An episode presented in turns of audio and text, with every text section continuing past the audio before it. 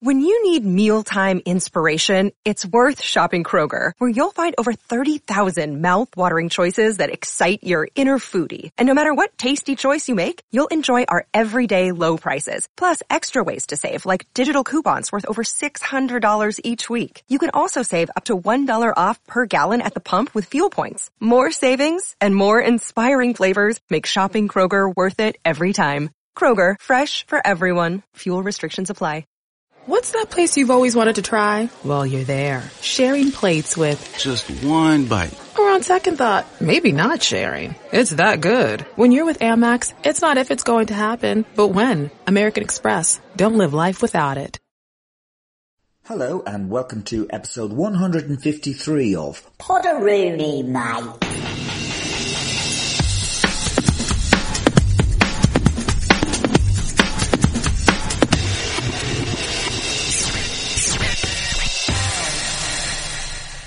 I won't keep you long on this introduction because I'm recording this on my phone because I'm in a house in Portugal, house sitting, looking after someone's house and pets.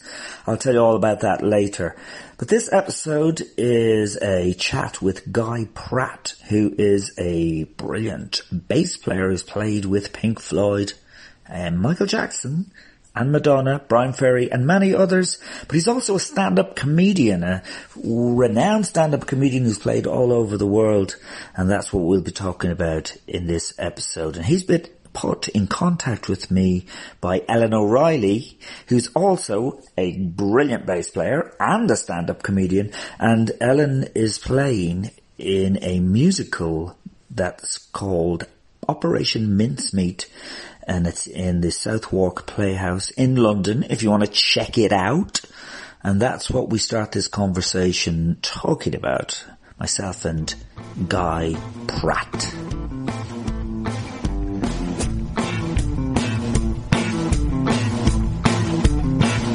The show was really good, is It, it? it's absolutely brilliant. It's um, and what's interesting is it's the first thing I've seen uh, which shows that we really are in the post-Hamilton world. In that it's that same, it uses all the same sort of tricks that Hamilton does. And Oh, also, really? yeah, well the the fact that, that actually, because rap is the best thing that ever happened to musicals because it's the most efficient dialogue delivery system Yeah. ever invented. You can get so much said, really understandably, you know, because um, I love musicals, but I I hate recitative, which is the thing when they're kind of t- you know singing but not really singing to anything. And then I opened the window and she was standing outside. And, you Yeah. know, and- Yeah, yeah. Which is horrible. Whereas if you rap something, it's great, you know. Right, yeah. So, you um, could probably even, yeah, probably do exposition. Exposition's probably the Exposition stuff. Yeah, Yeah. exactly. Yeah. Yeah. So listen, Guy, um, obviously you, you, you've done lots of work with, uh, with uh, what was it, Pink Floyd, Bryan Ferry, uh, uh, Robert Palmer, loads of people, uh, Madonna, Michael Jackson, and there's loads of amazing stories in your book, My Bass and Yes. Other Animals. But that book came from doing a show, so, so like a Yes. stand-up show where you told these stories. Yes. It did. Um, and, uh, yeah, and I did it for, I mean, I've done various shows for, the last, my first run at Edinburgh was in 2005. And then my sixth and final run at Edinburgh was in 2017. And since then I went around the world. I went to Australia three times. I went to New Zealand once. Um, went all over Europe. I've done two shows in America. It's um, it it was brilliant. Um, and it's and and and so completely different to my life as a musician because it was because I was standing up on my own in front of people every night who didn't know what to expect. I didn't know what they were going to think. They didn't know what they were going to get. And you know, 99 times out of 100 it worked. I only had a couple of really disastrous fails. And it was and it's really interesting the difference between comedy and music in that a it, it's so satisfying in that in that, you know I mean there's nothing more gratifying than a a laugh and it's immediate you don't have to wait till the end of the song and it's only you they're laughing at no one else you don't share it with anyone um, and it's also terrifying in a way that playing music isn't well, because I do stand up and I've Yes. been Yes. I've been in a band for so up till I was 25. I was in a band, and then I went to do comedy. Now I was in a double act to start off with. That must help a lot. That must help a lot, or or or does it? Or does it? Does it give you something else to worry about? Safer. It's a little bit safer. It's like yeah, coming from the band into double act wasn't quite as scary. It was still scary for me to do stand up because um, uh, because basically if you don't get a laugh, it's it's awful. It's the worst. Yeah, a, a- minute without a laugh is like a year. Isn't it? You start seeing tumbleweeds and kind of it's it's um. But what? So, so what made you want to do that? What if you were if you were playing music? Was music what you wanted to do? Well, it kind of was. I, I kind of fell into it. I was asked to be the singer in a band because of how I looked rather than any singing skills. now, it turns out, turns out I could sing fairly good, fairly well. But, um, but then it became, you know, what I wanted to do, but it didn't work out. It didn't work out. And, uh, a friend of mine, a friend that I hung around with all the time was really into comedy. And, and comedy wasn't seen as a career move back then actually when I was, when I was 25, that's a long time ago.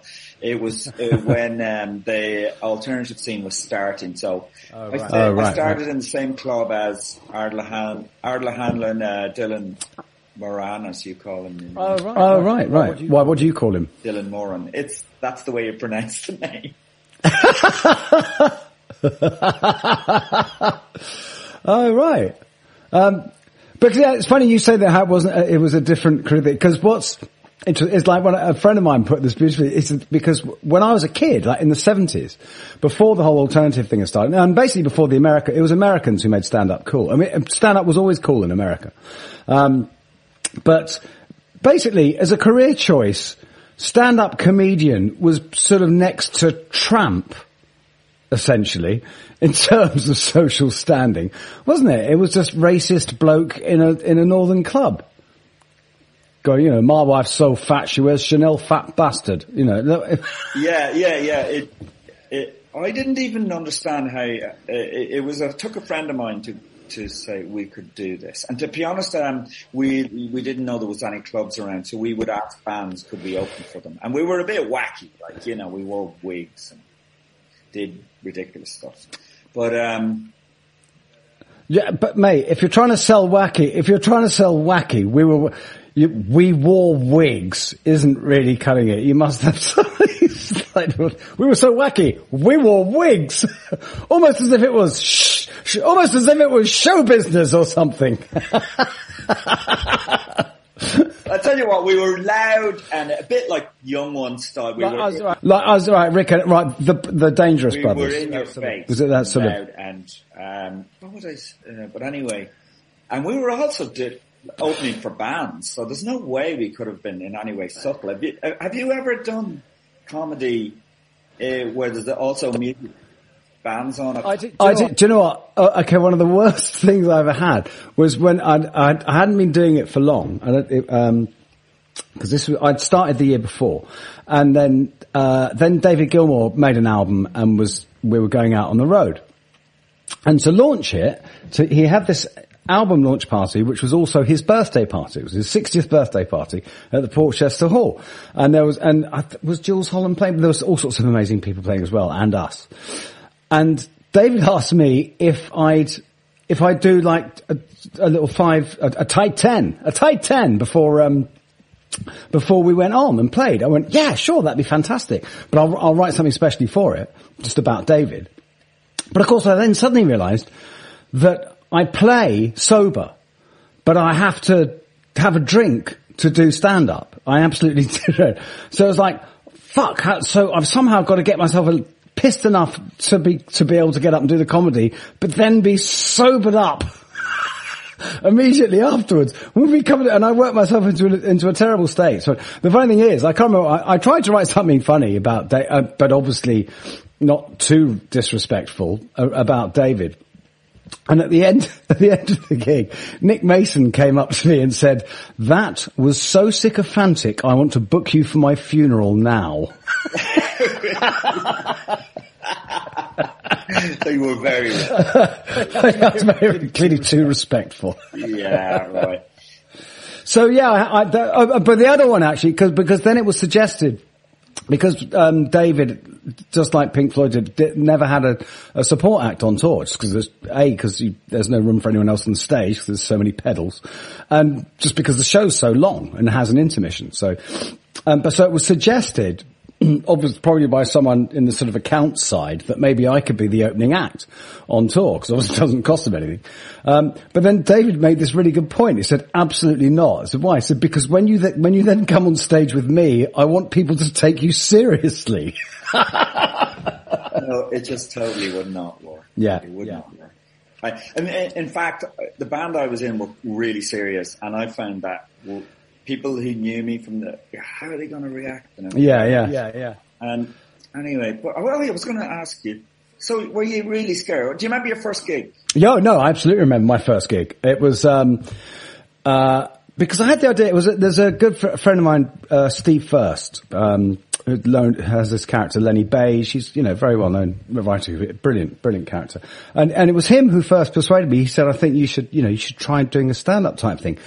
And because sort of, um, uh, predictably, being liberal metropolitan elite that I am, I'm a member of the Groucho Club.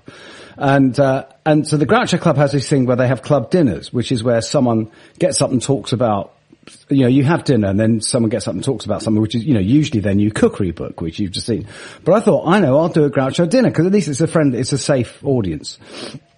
So I just wrote some notes and I got a bass out because half the whole thing of my show is I play bass. Um, scribbled down some stories and everything, booked this dinner and it sold out. I was like, oh my god, fuck. And then the thing is, I, when I got up after dinner to tell these stories and I looked around the table, looked around the room and half the people I was telling stories about were there. Right, it's like, fuck, can't do that one, can't do that one, can't do that. And then I actually thought, actually, you know what? Um, if you can't say it in front of them, you, sh- you know, you shouldn't be saying it in front of strangers. So, so I told stories anyway, and it- and it's you know the old Oscar Wilde is is so true. You know, there's only one thing worse than being talked about, and that's not being talked about. Because no one's seen, you know, everyone loved it. Everyone loves having a bit of fun poked at them as long as it's nice. Because the whole thing with my act has always been the only person who really comes out of it looking like a dick is me. You know, I think that's that's kind of the key to it. Because that's the because musicians always take themselves so seriously. And it so happens that someone was there. Someone had been sent by John Pidgeon from Radio Two to see if I was funny, and they reported back and said, "Yeah, you know what, he is funny." So I then got asked to be a guest on this brilliant radio show they used to be called Jamming that Roland Rivron did, where he played drums, and there'd be two musical guests and two comedy guests. And so I got asked to go on that as musical guest, and the comedy guest that week was Kate Robbins, right? The brilliant, the, the queen of voiceovers, amazing actress and everything. And she said, you're really funny. You should do an Edinburgh show. And I went, well, yeah, that's, I'd love to do that. So she offered to direct me. So I mean, this whole thing just snowballed really quickly. And so then, then she, I used to go up to her place outside London and rehearse in this little village hall. And she found me an agent. And then I was literally, I was in Edinburgh within three, four months. And you did uh, Doing the whole month. What I year did the whole that? month. That was 2005. 2005. You did the whole run, and that was like The whole run. It's unbelievable. You've done Edinburgh, right? Haven't yeah. you? I've done uh, re- more recently. Two years ago, I did the full run, and, Oh, the, right. and the year before. Uh, yeah, it is quite amazing. I know Americans find it just ridiculous that you do uh, 28 gigs in a row. Yeah. a- and other. Did, did you do guest spots as well? Oh no, they, I've got, but of course that's the. Th- I mean, the thing that w- was being a musician, right, is that I got to really jump the queue on a lot of stuff, and uh, also there's the thing that that nine out of ten. Uh, comedians, it would appear yourself included, are failed musicians. Uh, yeah. Yeah. Uh, no, uh, sorry, but you know, that's true. Everyone from Bill Bailey to, you know, Tim Minchin to ever, you know, and so they all, I was really embraced by, it was really, really lovely. I, I, everyone was so warm and supportive. And yeah, Yeah. I got asked to get, because everyone has those little shows. I used to go and play bass along to Robin Ince's book show and, um, yeah, all sorts of late night things. And then there's all the chat shows and, I, I mean, it's, I, I, I couldn't believe I'd never been. I, you know, it was one of those things of every year, my whole life I'd said, oh, I really, really must go to Edinburgh. But Yeah. then you don't also, because it's August, so you tend to be away. And, um, it, it, it's, and ever since then I've just been this absolute Edinburgh zealot just this, this, you know, trying to tell it, cause it is the best thing in the world. It's like one of the most beautiful cities in the world just becomes transformed into this playground for a month. Yeah. You know, and it's like the safest, silliest place on earth. And you can go, and what's great is that, cause everything's an hour, you're not actually having to commit to anything. Yeah. It's not, it's not like going to see Titanic or something, where you think that's four hours, I'm not getting back. And it, it's, and I just had the absolute time of my life. The funniest thing is, of course, there's, I had one day off, right? I only had one day off the whole time. And of course, there's all the people you meet in the various, various sort of artist bars. And there's all these people who are on at the same time as you. And you go, oh no, no, I'll come, oh no, I'm come, I'm gonna come and see you on my day off. And it comes to your day off. And, and there's, there's these 10 acts. You have to do this loyalty test. So I freaked out and just went on a sightseeing tour of the Highlands instead. On your day off. Yeah, of course. my You don't want to be Yeah. back in a, in a small little room watching someone else, I guess. But the annoying thing, you get that thing of like you go to an and there's all these other people like um, uh, uh, uh, who of like Russell Howard. He started the year I did in a smaller room than me. and you know, and then the funny thing is, then the award comes along. I don't know what it's called now, but back, but then it was the Perrier. And I, and to be honest, I was being a really good student. I was busting my ass. I was going to see six, seven shows a day, mainly, you know, com- just comedy.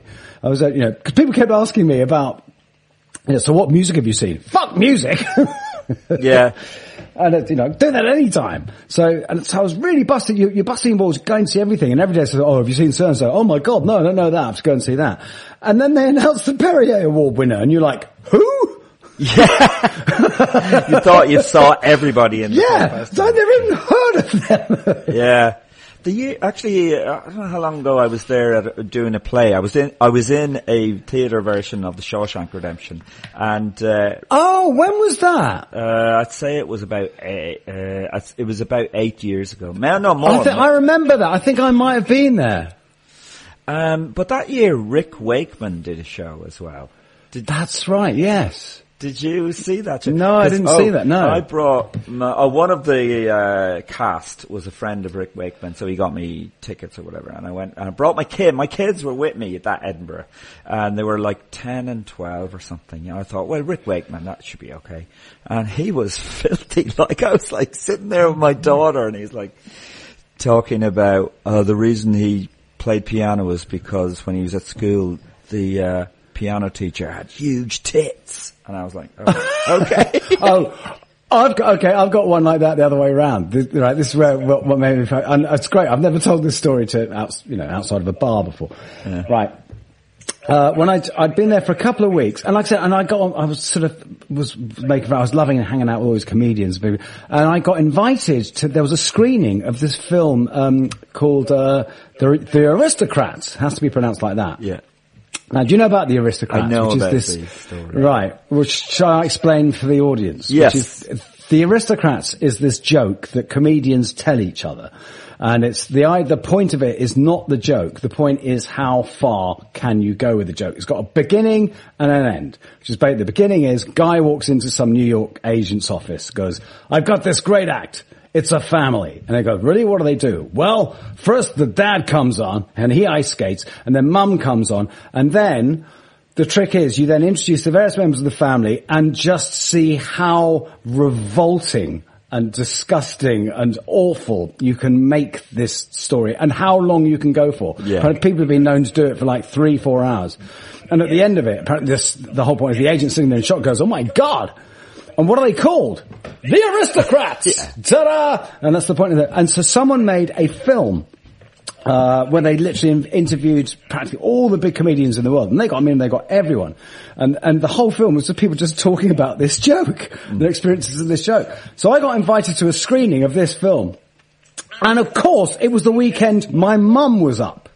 Right, so, and, and, and I was sort of like, oh my, I look so cool. Hey mum, we've been invited to this screening on, right? And, and I think we, we shared a cab with Katie Copstick, whatever, you know, the cool reviewer. It was like, I was so Mr. Edinburgh. Yeah. And we watched this film, and look, my mum, you know, is from Showbiz. She used to do wardrobe and, and make costumes for bands when I was a kid, right? Mm-hmm. She's as liberal as you can be. Right. But she's still my mum. Yeah. And once this, and this movie is just so relentlessly vile and rude Yeah. and awful. And after about 15 minutes of it, I just, I just felt like I was 10 years old and she'd caught me with a porn nag. You know, and I, I was just sitting there next to her, just wanting to die. And for the next week, when it got around, it was clearly realised how awful this film was because every time I was introduced to someone, I remember, in fact, Dara O'Briain himself said, "Oh, this is Guy Pratt." You know, going, "You're the bloke who took his mum to the aristocrats." The story got round. oh, that must have been excruciating. Sitting It was so excruciating. yeah. Yeah, I have, had that situation with my daughter a few times. I, I put on the film um, Betty Blue, which I thought I'd forgotten how how it opened. I went, oh, there's an old film from the eighties. Do you remember that film Betty Blue? Yeah, yeah, yeah, film. yeah. The first scene is them just shagging for about ten minutes. It seems. Anyway, Yeah. Oh, okay. I've got another one like that. That's slightly different, which is, uh, this was about 2014, 2013. I was doing Edinburgh and, and I had, and, um, well, I was at, I was at the, was it the Underbelly? I, I can't remember, the, one of the ones on the square. And I have this sort of ritual, which is that, that 10 minutes before, before the show, I'm a furious pacer. What do, do you pace before Yeah, the show? yeah, I'm yeah. terrible, terrible pacer. And obviously since you can't smoke inside, so what I would usually do is have a shot of tequila and then I'd just go outside and then chain smoke three or four cigarettes while pacing furiously around the square, right, before I went on. And I was doing that one day and suddenly this big booming voice goes, Guy Pratt! I expect you to remember me, but I'm coming to see your show. And I immediately was 11, was 11 years old and had done something wrong. Yes, sir, Mr. Shepherd, sir. Sorry, sir. Yes, sir. It was my fucking English teacher. Right? My English teacher and housemaster from, I was at school. And, you know, who was the one cool teacher? Him and the art teacher. He was the one guy who was really cool at my school, you know, who I remembered really fondly.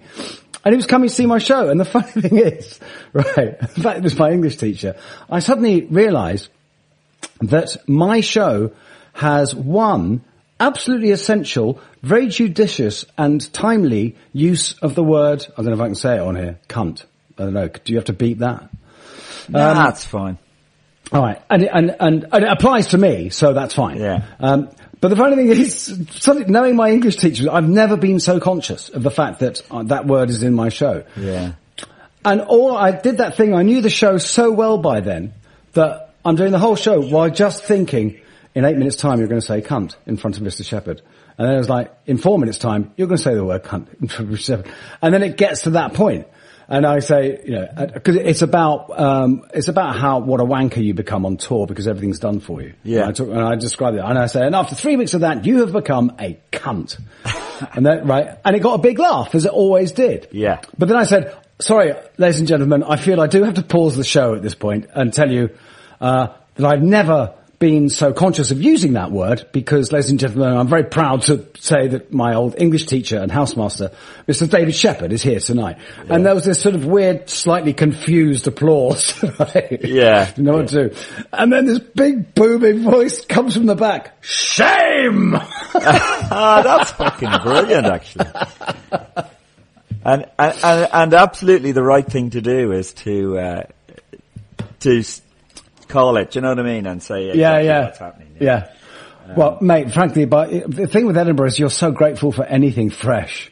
Yeah. to put in the show because there's, there's a thing when you're on tour, when you're on tour, you know, you always get. A, I always like try and f- say, what's the big local news here?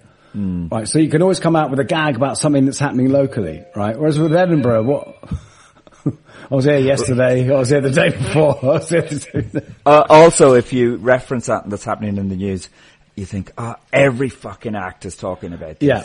Do you know? Uh, and they, and people do go to see four or five shows a day, and they've probably heard other comedians talk about it. So you don't want to kind of do that, you know. Um, but uh, Yeah. how did you how do you use the bass in the in the show then in the comedy show? It's actually really, really good. Uh, it's a great prop. I, I first I do a whole thing of, of showing what a rubbish instrument it is to have in your bedroom when you're 14. Oh, do you play it I- I was without the electric amp? guitar. Well, yeah, well, no, I have an amp, but then I play, but I play like I play "Smoke on the Water" on Oh, the yeah. guitar, and then play it on the amp. You know, and then and then just, I mean, it's it's musical gags are great. You know, I just go through stuff that I played, and then I, you know, and then I get to show off a little bit. You know, when I tell my Madonna story, I throw in like, a, I play a bit of like a prayer to backing track. And then when I do the Michael Jackson story, I throw in Earth Song, you know, so it's, mm-hmm. it's a really, really good prop. And the guitar, I play guitar quite a lot as well. So Yeah. props are always good. Any props. Oh, and didn't you, uh, you, when you tell the Michael Jackson story, do you, do you do other riffs that you... Yes. I did. I, I famously, um, which, um, uh, which probably probably didn't happen in real life, but it's just such a good obvious gag. Yeah, I do. Um, I, I, I think it's workers. Actually, I've got a bass here. I've got a bass plugged in. Go.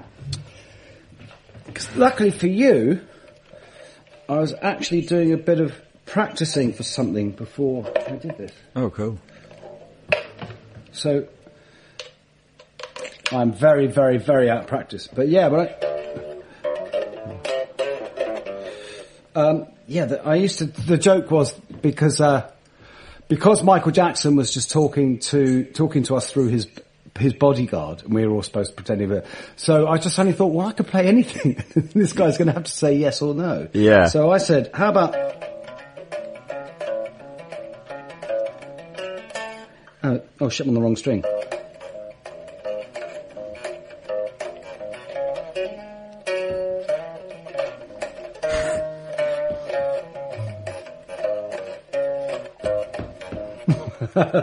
etc. Which it's that thing actually, and you think I'd have figured out after all this these years.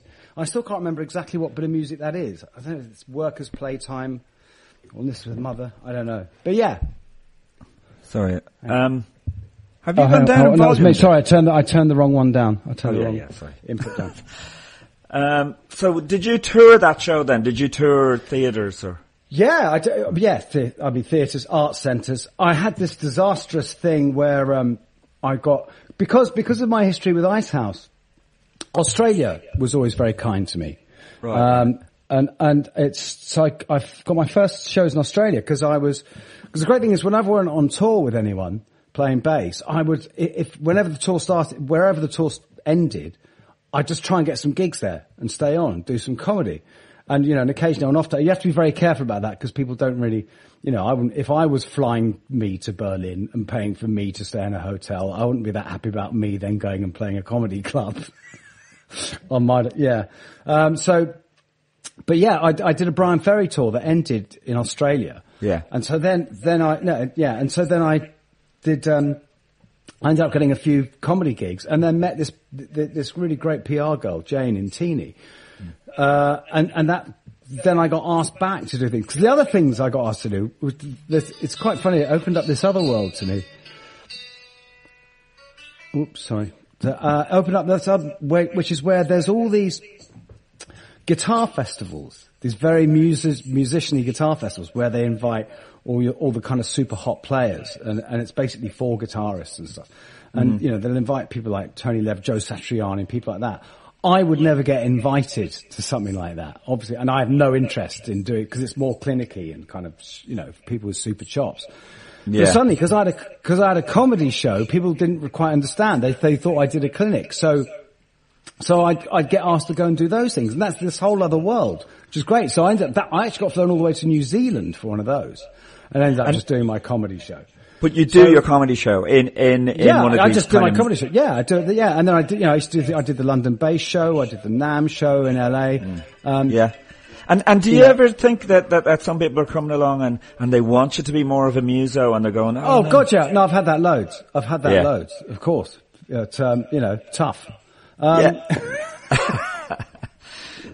But no, it's especially actually in. Oh, okay. I'll tell you. Here's one. The worst gig I've ever had, Yeah. okay, which was uh, on paper the best thing ever. Through a friend of mine who has a place in Marrakesh, I met the manager of this incredibly exclusive little hotel. I mean, it didn't have a name on the door or anything. You know, you had to know about it. And I think it was sort of half owned by um, Richard Branson's sister and everything. It was, anyway, he was trying to launch it as more of a as, get a sort of cabaret thing happening there. And so he offered to pay. He said, "We'll fly you, right? You know, um, your wife and baby son out. Uh, you do two nights here. You can stay for six days, total tab, total room service tab, totally everything, and fly back. You know, we won't pay you, but then total tab, which actually on paper works out as possibly more than I've ever been paid for anything in my life. If I rinse the room service right. Yeah. So, okay. So, and I'm thinking, well, there's, you know, uh, I'm thinking, yeah, okay, I've got no idea who's going to come to this thing, but so I got to Marrakesh, it all looking good, show's all set up and everything. And then I come down to do the show and it is packed. It's packed. It is heaving. People hanging from the rafters. I'm thinking, this is, this is odd. it's like, I mean, it, it should be nice, but I, I don't quite see why this is happening. Yeah. So then I start talking and of course the audience are all French and, and realize that I'm talking in English and not just playing music. And uh, one says, "Why do you not play some more Pink Floyd?" Oh I my said, "Well, no, I'm here to do my show." Went, oh, so then they just get on with their meals and talk very loudly. Oh. Because it turns out that what happened was the show hadn't been selling very well at all. So the manager puts out this, some sort of, you know, communication, email, text, whatever, to the entire French expat community saying Pink Floyd are playing in my Oh hotel my tonight. God. oh my God. Oh, So- what did you do? Yeah. What did you do? I just stood there and died on my ass for an hour and a half. And then I had to go back the next night and do exactly the same thing. You had to do a second one? And yeah, I had to do the second one and just go. And although I, I, I can't remember what happened with the second one because obviously word got out that Pink Floyd weren't playing. Yeah, yeah, yeah, yeah. Oh shit. Oh, I feel your pain. I mean, it's happened to me. I've been, uh, Yeah, come on, come on, let's hear yours. Let's hear, what's your worst? Well, I've done. Um, well, first of all, I, I, I've had gigs where people were. Uh, have you ever done Late'n Live in Edinburgh? But that Yes, used, that, yes, well, that used to be. I think it's much nicer now, but um, I'm talking about oh, 20 years ago or something. It I mean, was, basically, I used to go, well, this is down in the basement of Underbelly. You talk about yeah, it is the- now, but it used to be. It's it's burnt down. There was a gilded balloon that actually That's right, was yeah. destroyed by a fire. But uh, it used to be in there, and it was three tier, proper theatre with. Th- you know, two balconies and then downstairs. And, and it was just basically three acts and one of them would be absolutely abused. And it just happened that one act would die. And I was in this double act that fucking died. It was like three tiers of people going, you're fucking shit, in Scottish accents, you're fucking shite, you know, screaming at us. And, um, there was, uh, the other two acts was, one of them was the guy, there was like some freak circus, you know, where people would come out and lift, uh, cement blocks with their testicles or something. And the other guy was a ventriloquist who had a dummy that actually, he would leave the, st- have an argument with the dummy, leave the stage, and then it was turned out he had a fucking remote, and the dummy then would start talking. That's very good. And, uh, he, so Is he was, That sounds very good. That does sound very good. yeah, so they weren't gonna die, you know what I mean? But yeah. And, uh, but both of those guys loved the fact that we, they were like, we came backstage, they were like, that was fucking awesome, man. they just loved it that we died so badly. And it kind of is brilliant because you never are scared again. You never get scared again. Yeah, yeah, I know it kind of has that. Although it's a funny thing here, 'cause some uh, some friends of mine made this brilliant documentary called "Dying Laughing." Have you seen it? About stand up, about why?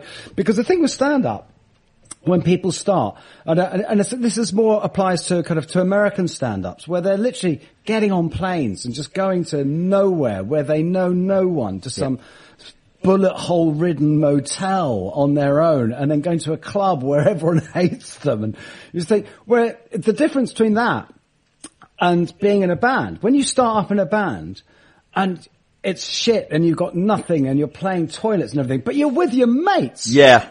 You know, and it's great. It doesn't matter. You're all facing the adversity together and you can see why you'd put up with that and go through it. But with stand up, you just think, after day three, why would you bother? You know, and the stories in this documentary are fantastic. They talk to everyone. But there's one, there's one particular line I love. Someone said, but so the thing with heckling is how come heckling is okay? It's like it's the this is the only place where you're allowed to do that. So can you imagine what if people heckled TED talks? You know, so imagine yeah, yeah. what if we could harness the power of the world's oceans Yeah. feed the poor. Fuck you, asshole! Shite! I mean, or theatre, you know, imagine in the middle Yeah, of a play, exactly. it's fucking shit! But the, the, the good thing with my show actually is, is because it's so specialist is that I don't really get hecklers. And um, the ones I do are just clearly mad. They're just clearly properly, absolutely mad. So it doesn't really matter. Yeah. Yeah. Because I'm not, I'm not very I've- good I've at had- dealing with hecklers. Do you? I mean, everyone has their kind of retorts, don't they? Right, yeah, yeah. But I, I, I've had some mad stuff where I used to actually finish my act doing a kind of a river dancey thing. So I'd have a pair of tights on under my trousers and uh, a little. I did that anyway.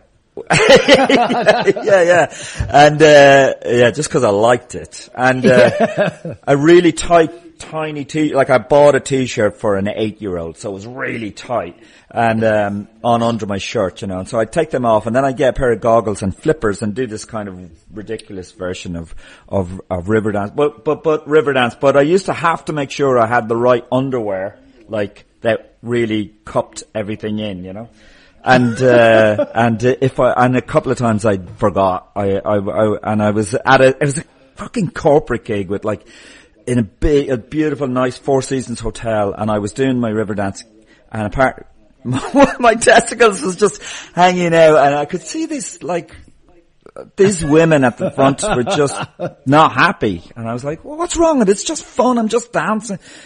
But it was because of my testicles. But then Uh, uh, right, so you were just like a really rubbish version of puppetry of the penis. Yeah, yeah, yeah. like, uh, yeah, penis with with a a pair of tights over, like a burglar penis. Yeah.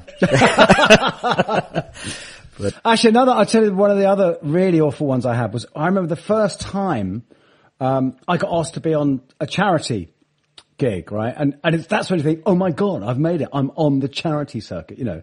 Hooray. It's the moment where you get, start getting those gigs where you're not going to get paid. That's when you realize you've made it. yeah, yeah, yeah. They're not paying me anymore. This is, and it was, and it was, and it was a big deal. It was the opening of the brand spanking new, the Amnesty International Centre in London somewhere. I can't remember the fund. And it was, and it was, re- and there were all these really cool people on the bill, way, way above my, you know, it's like, you know, real, it's like, I, I, I, it, I shouldn't really have been there.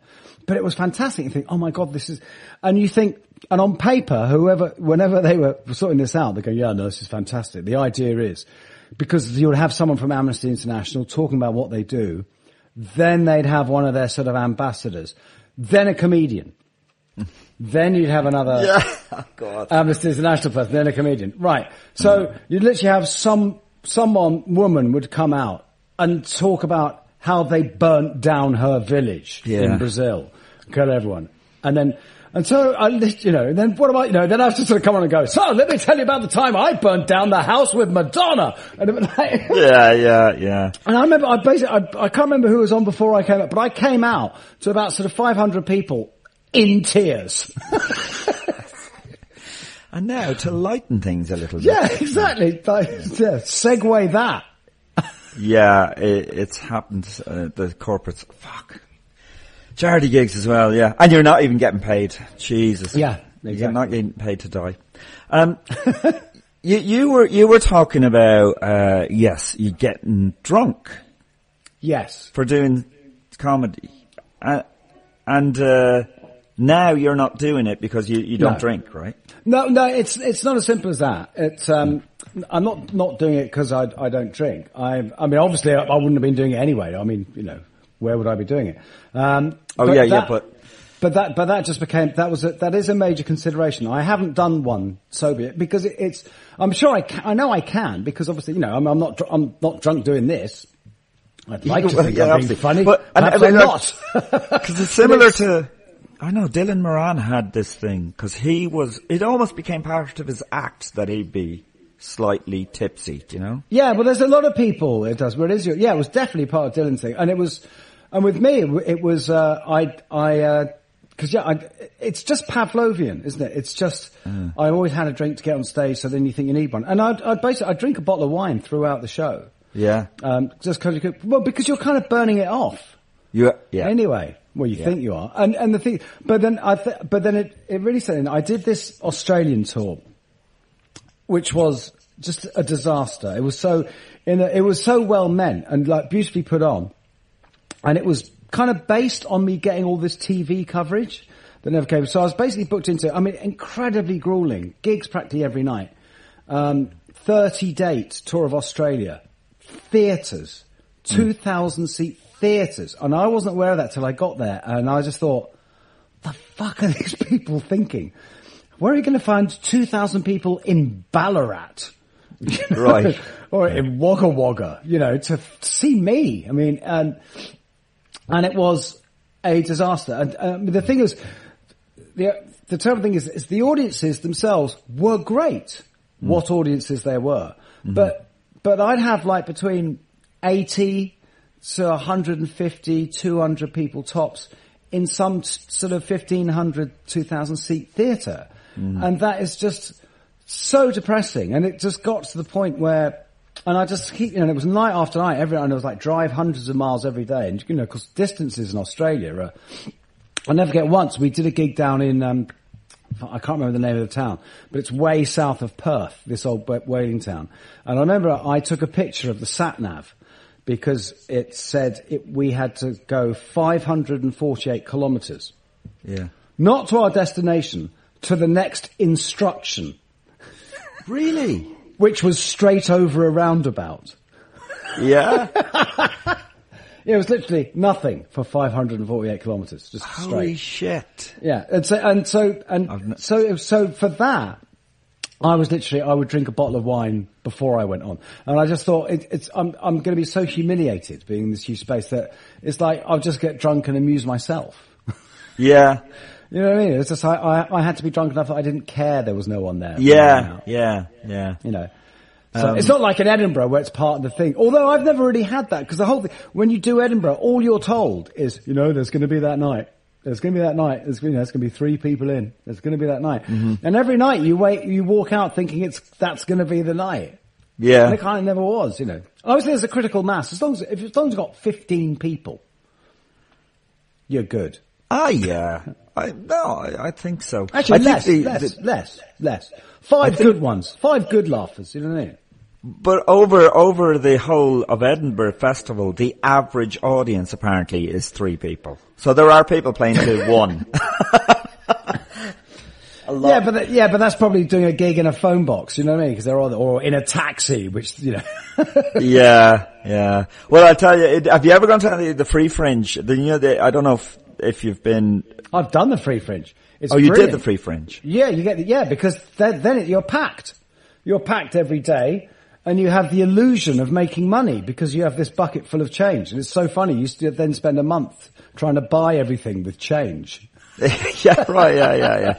I- uh, I mean, yeah. If you've got a good show, Free Fringe is brilliant. Yeah. But, yeah, sorry, I know of- that that wasn't the point you were making. Oh, yes. Well, I went to see a American Korean girl do a show in a room over a nightclub at 1 a.m. And man, that was, it was funny because it was so insane. But th- there must be I mean- loads of shows like that. I mean, There are no. I've I've been to a few where you you kind of think, I, should you be here doing this? I mean, should someone be taking better care of you? yeah. Um, and they're the people who are obsessed with it. and they come back year after year. Yeah. It doesn't matter what happens to them. But, um, um, but are you going to come back and do shows? I mean, I would really- like to. I, I, I, the, thing is, I need to find because yeah, the drinking thing's bollocks. I mean, I'll get over that. Uh, but Yeah. it, um, also, you're not really a comedian until you've had to stop drinking, are you? Let's face it, all the great ones. That's it, yeah. Um, uh, but I, I need a new thing. I, I need it, it's that's the because it's a, I just can't tell the Madonna story again or the like Yeah. that. It's, it's and the, and the because I you know I've changed my show loads of times, but but all of the stories come from this particular time period, or, or there'll be a couple because now it's all so different. You know, there's nothing. Also, I, guess as the, my audience gets older and as I get older, you don't really want to hear rock and roll stories anymore. You want to hear something a bit more because none of it's really impressive anymore, is it? It just seems incredibly childish. So, Really? well, because the thing is, because when I go on tour now, it's so it's it's so different. For it's it's you know it's like, aren't those towels nice? And look at that breakfast buffet and That's what excites you oh, there's- That's what excites me. Yeah. Oh, you know, there's so many machines in the gym. Sounds great. Uh, I think you've already started. Uh, you're already writing your ne- next show. Oh yes, it could be. Yeah, yeah. But there, yeah, there is the thing about being, you know, the older, the older person touring. I mean, there is some quite funny stuff. I, I think there's there- there's funny stuff to be had out of the Saucerful of Secrets because um, that's such an interesting dichotomy in, in that you've got Nick Mason, you know, who's who who's and he's been amazing. He, he it's a you know we're playing theatres and we're we're we travel on a bus. I mean, he's seventy six now. This is the first time he's ever slept on a tour bus in his life. Because they went straight from the transit to the plane. really? They were that Yeah. suddenly successful? Yeah, pretty much. Or you just didn't really do those sort of tours. Um, uh, and so, and, and, and we, and the, what is funny is that, of course, having someone of, you, you don't think about is having someone of Nick's sort of magnitude is that what you don't realize when you stay at the Four Seasons or the Ritz Carlton or any of those fancy hotels, what you don't realize, of course, they have all their own security teams and all the security stuff there because when you're not there, they've got fucking Macron, you know, or Merkel or someone. So they've got shit is taken care of. When you're staying at the Doubletree by Hilton, right? They haven't got that, and Scott, we've just got Barry, our lovely, brilliant, sweet security guy who's, who's done everything I've ever done with Floyd. And there's just him, and you suddenly realize that, so suddenly you get all these people just booking rooms and wandering around everywhere, and there's, you know, you're kind of at the mercy of, of all these sort of, of the fans, which is, um, actually very sweet Yeah. And charming, yeah. But But, um, I, I, Yeah, I, just I- I got a bit lost there. I had a, I had a more specific point to make. I can't remember what it was. Never mind. I, I think it's incredible though that you did go from something like as big as Floyd to a room with just well, that's, you. That that's the funny thing, and, th- and that's the thing I really like as well. It's it's really really I think it's it's really good for you. I, um, because I've always liked to do things like that when you're operating at all levels at the same time. In fact, because I was doing when I was like uh, when I started doing it, and I remember doing the rehearsals for David Gilmour's tour, and and I was and I would literally be rehearsing all day, then then driving up to Birmingham to play an arts centre at Yeah. night. And so so during the day, I've got my own tech. I've got literally, it's like I can just flick my cigarette and an ashtray will appear beneath it. Yeah. You know, and I've got people giving me gear and everything. And then I drive up to Birmingham and I haul my amp up the stairs and I set my gear up and plug everything in, you know. And I, re- and it was fine. It's, re- that's, it's, I think it's really good for, I think everyone should be made to do that who gets used to, because it, it, it's quite ludicrous the level to which bands expected to be look, looked after. Right, so you think it, do you feel, I, I'm, you seem like a really modest guy anyway, but do you feel like it grounded you in some sense? Yeah. Oh, definitely. Definitely. Also, it's just, also that I got in, you know, from doing stand up, I, I reconnected with so many people from my youth and all sorts of people from, and, you know, from my being in music and from school, all sorts of stuff like that because you're suddenly available.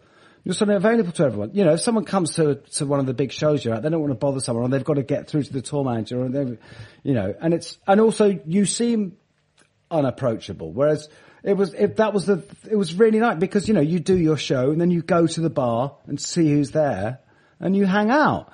And I, you know, and I loved all that. That means so much, so much great other stuff came from doing the comedy. It was, it's a really, really good way of, of sort of reconnecting with your life. So, you know. I, I do I do actually feel that even the really big comedians and of they when they finish the show they just walk out through the crowd.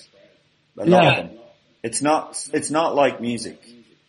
yeah. E- even like big top guys, there there is well, because because in comedy you can't just write your like you write your album and then you go and tour it. In comedy, you can't just write your show. You've got to go to the little clubs again and start. That's right. Yeah. And yeah. Well, well, that's the thing. I yeah, that, that's the thing I love is that if you've got you know if you've got your you keep your eye open is for those couple of months before Edinburgh. You can see anyone in a pub in London Yeah. trying out their you know trying out their Edinburgh show. Yeah, I, I think that, that is the beauty of comedy, actually. Yeah. Um, That's why I always thought I thought this the worst thing I ever saw at Edinburgh because the because the whole thing about Edinburgh, the egalitarianness of it, and how big you know you got all sorts of big you know Paul Merton and Bill Bailey, people like that are always there doing something weird, whatever. And there was one year I was there, and Ricky Gervais came in at the end and did sort of four nights at the convention centre, and basically shut everyone down. And you just think, don't do that. yeah. Yeah. That's not in the spirit of Edinburgh. No. No, it's not. Um, another thing that does quite often happen is that somebody becomes famous for something that, and then, then they think they can do stand up. And within, it doesn't matter how famous you are, if you're not funny, within five minutes the audience is going, ah, it's fucking shit. Yeah. Yeah. But the other interesting thing with stand up though is, is, le- is that it, it, is it, I guess it's kind of similar to music in, in that after doing my first Edinburgh, I was much better at it. And probably a year after that, I was much better again. And then I've probably got to a point now where I, I, I don't mean, I just mean technically in terms of how to do a show and, you know, and not being freaked out by stuff. And it's, but it's one of those, and so I, I now know what to do in terms of that. You know what I mean? I have this technical knowledge. But if anyone asked me what it is, I couldn't tell them.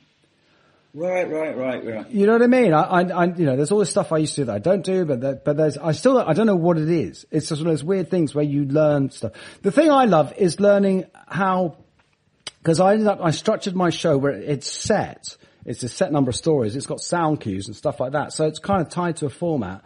But I realized quite early on that you have to structure it in a certain way because it's that weird thing of how every audience is different. It's just like with music. Every audience is different. And there's this weird sort of Jungian mass subconscious. They, an audience, for some reason, they're all like this. They're all going to like this. And then they're, then the next night, they're all going to like that. And you can't, there's, it's some weird symbiotic thing that happens amongst the audience. And there's, and, and like, I had a couple, so I had it structured, so there's a couple of things where there's one thing I'll go down. And they love it. Like for instance, David Coverdale. Will I do my David Coverdale impersonation? And some nights they go, oh my god, they, it's like, fuck, they love this. All right, let's do this. And so then you go down, so you have structured so you got enough room to, you know, to go off on a tangent for a few words. But the other thing that gets me, I remember I had a couple of gags. I had this one gag which I thought was the funniest thing I'd ever come up with, right? One of the funniest things I'd ever heard. Yeah. And I told it night after night after night, And- and, it died on its ass. Yeah. It's just done. And I, I and, and it was so funny. It was, I was like Principal Skinner. It's not me. It's the children who are wrong. Yeah. And Yeah. you keep going with it until eventually you just have to go, just mate, to accept it. mate, yeah, mate, you know what? Maybe you're not in charge of comedy. Yeah, yeah. I, I, I, yeah, I think three goes is enough. If they're not liking it, you're doing something. Yeah. You know. Yeah, but there's also that thing of, of when you realise that uh, that people are actually getting a different joke to the one you're telling.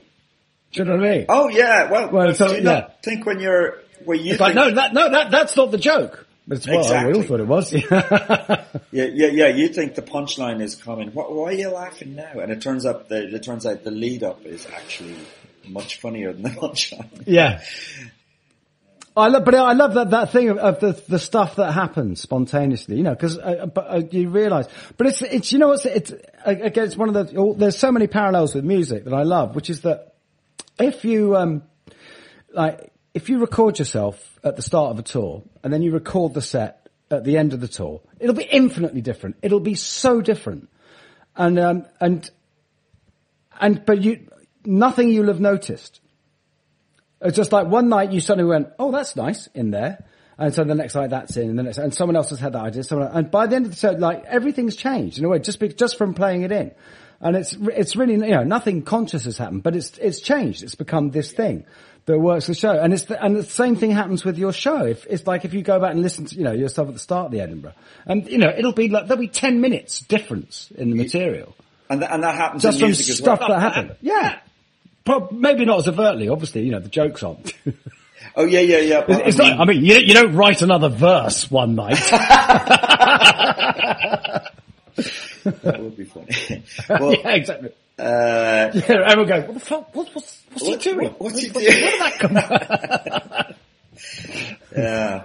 Um, and uh, would you have improvised stuff as well? I mean, I guess I guess if you're playing off the audience as well and, and that kind of stuff. Sometimes the best stuff comes from uh, something accidentally happens on stage. Oh, absolutely, yeah, absolutely. Uh, I can't think of it. I think it's, it's a while since I've done it. I can't think of anything. And it can, You know, it yeah, can be the opposite, whereas it happens one night, accidentally improvised, and it really works, and you go, wow, that bit's great. But, but, but the next night, that bit doesn't work because you haven't got the That's right. excitement or something. That's right, and yeah, it's because and it's um because that's a because half my half my gags, a lot of my gags are, it's like I've just remembered something. I mean, that's what everyone does, isn't it? I mean, that's, that's what, I mean, Eddie Izzard was always the king of that, wasn't he? When that kind of, this sort of meandering, slightly, like stuff just off the top of his head, sort of thinking up. And, uh, uh, but the whole thing is the most tightly Swiss engineered machine that, you know, you're like, you know, that it's word for word every night, you know. Absolutely. Absolutely. I mean that's that's the skill. But I, I guess it's the same. I, I, it's the same. The whole thing with music is, is that it's like uh, there's a, this thing I have with hotel rooms. There's something about if you ever walk into a hotel room and the maid hasn't been in, right, and and the last person's presence is still there, you can never be comfortable in that room because there's this lie. There's this lie you tell yourself that when you go into a hotel room, no one else has ever been in there this is your room. And it's the, sa- and it's kind of the same with gigs. It, it, it's that, that it's this night is, this is it. It was the, you know, it's not the, the same thing they do every night. And I guess, you know, with, with, with comedy, that's even harder, you know, even more specific because it's all laughs. And in theory, it's only going to be, so in, theory, it'll only work as well as it does once to an audience. Yeah. Ha- have you played in Dublin? Yes, I did. Yes, I did. Um, actually, that's I've, I've got a story. There. I did the Dublin Comedy Festival. I've done a few shows in Dublin. Uh, I love playing in Ireland. I've done the Cork Comedy Festival as well. Yeah, yeah. Okay, so I got asked to do the Dublin Comedy Festival, and what it was was um, I was on tour with Bryan Ferry, and there was this little three days off towards the end of it, where we closed the tour playing in this golf club in Portugal, which was this beautiful golf resort, and it was kind of like everyone's reward that they were going to do this gig in Marbella and then fly to Portugal and have two days off in this beautiful golf resort and then do a show, come home. I'd been offered gig, a gig in Galway and the Dublin Comedy Festival. And I'd stupidly worked, because I was so keen, I'd stupid, I'd worked out that I could do this incredibly complicated series of flights and stuff, rather than having my lovely two days at resort, I could just about make it work. Right? So, so I, so I fly from Marbella to somewhere, then to Galway. I do the festival, have a great time, but then go to Dublin. Now I was so worried about going to, I had to get up at six o'clock in the morning to get the flight back on the day of the show in Faro. So I, so there was a big party. It was the end of the festival. I went, no, no, no, no, no. I won't do that. Uh, could you put me, rather than being in the hotel where every, all the other comedians, all these amazing comedians were staying. I said, no, no, put me in the airport hotel because I'm just going to, so I left. When I, I went, had a few drinks at the bar, went to bed, was so worried, was so worried about waking up to make my flight that I was awake until five o'clock in the morning. Whereupon I fell asleep and then woke up, woke up at half past seven and it was like, fuck, that's, that's, I've missed the gig. It's like, was the ultimate, the one thing I've never, for all the fuck ups in my career, the one thing I've never done, you know, talk about you had one job. I've never missed a gig and I'd, I'd missed a gig. So, but as I'm at the airport hotel, I think, well, I might as well go to the airport, see what there is. So I walk into the airport, and I mean, it's incredible discovery that it's about 80% of all flights from Dublin go to Faro. it's, yeah, it seems like that's the only place people go. Yeah, right? yeah. It's like, it's like London, London, New York, Faro. That's it. And I, so I managed to find a flight and I, and I was literally, I remember I just said, I'll pay you cash, anything, I'll do anything. And I found this cat and it was like, do you know what? I don't think it works. I think it gets me, I'll, I'll get there about the time the band go on stage, but it's like, fuck it, let's give it a go. So I get it. So I'm then sweating and sweating, sweating and waiting for hours and hours and hours, waiting at the airport. And I get on the plane and I look at it, I'm just counting down. And of course, just looking at, you know, we've come from Spain, looking at Spanish time and, and it's just like, I'm not going to do it. I'm not going to do it because it's it's a 45 minute drive from the airport. Someone's picking me up, but I'll get there like five minutes after we go on stage. It's like that's it, guy. You've done. You're you're finished. You're through in this business. That's it. We land at Faro. I'm just like a condemned man. And the pilot goes, well, we're in Faro where it's currently 5 p.m. What? Of course it's English time. Right, right. And I was on Spanish time. I assumed it was the same as Spain. I fucking made it by five minutes. really? yeah. But like straight on stage. Straight on stage. I made it. I did it. Fucking So- brilliant. The relief, the relief must I know. amazing. Yeah. Well, I remember the class. Andy Newmark was playing drums. This was my dear old friend, the legend. And, and I was in such a state when I walked in. And, and he looked at me and said, Guy, there's no way I can understand what you've been going, going through, but I can tell it's a lot. That's, that's it, yeah. yeah, yeah. I, I had one gig in Cork, in the Cork Opera House, where I was really late because my car broke down. And I arranged that when I came to the stage door, I drove up there, left the car running, someone went out, parked it, and I walked straight on stage. It was, like, it, it was quite a good feeling actually, or like pumped, you know. Yeah, yeah. I did. Oh, the worst one I had. I played Coachella with Bryan Ferry, and this wasn't my fault. This is the stage manager's fault. But um, I remember it's like, okay, we're all going to get getting ready to go on stage. It's like, well, obviously, I'll have a quick wee before I go on. You know, so I'm, I'm of an age now, and uh, so I went and and I've, I was in the loo, and then the music changed, and I, and I just suddenly thought, I remember thinking, this has got to be the shittest DJ ever at a festival. He's literally playing our opening song just before we go on. Oh my god! and then of course it's the classic, then of course I couldn't open the door. It was a, literally, it was like a proper nightmare. Actually couldn't get out of the loo listening to the band playing. I think there's a story in, in the book about you listening Oh yeah, that that was missing an intro. Yeah, that was um that was with with Pink Floyd. I, I was very very hungover one night, and I had this cause I had this lovely cubby hole at the side of the stage, loads of room, and I was just having a lie down because the thing is that you know with with most Pink Floyd songs, the bass doesn't come in to about the time most songs have finished. You know, you've usually got three minutes before you're required to do anything. and this was on the turning away, which has, and which is a lovely, and it's got the big bass drone and then, and then, and I was, so I was just lying down and it kind of, I fell into a bit of a reverie. And I started listening and David starts singing and of course, you know, and David just has the most seductive voice in the world. And I was starting thinking, oh, this is so beautiful. And this, then the acoustic comes in here. This is so nice. And then I come in here. Oh my god. Holy shit. um, but listen, if you want to start off maybe doing a few 15 minute slots, come on over to, to Ireland and uh, Oh, okay. get, get you some. Oh, that'd be great. Yeah, that's a good idea. Get a tight 10. What, what's that again? Get a tight 10. Yeah, get a tight thing, 10. isn't it? A tight 10.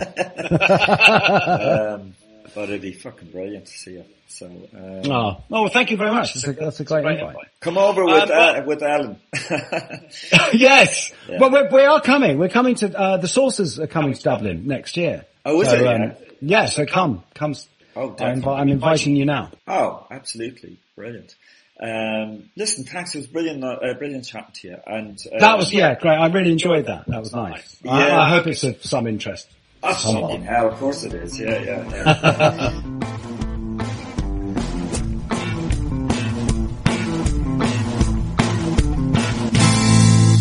Well, I finished that chat by offering Guy Pratt a 10 minute slot. Uh, he offered me uh, a guest list to Saucerful of Secrets. Mm, much better, I think.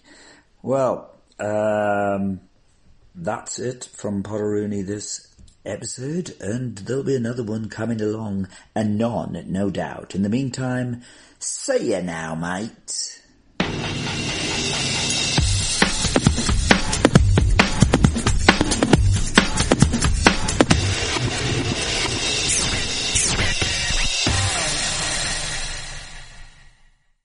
Listen, if you're still living with bladder accidents, stop. It's time to get your life back. I was just like you until I found real relief with Axonics therapy.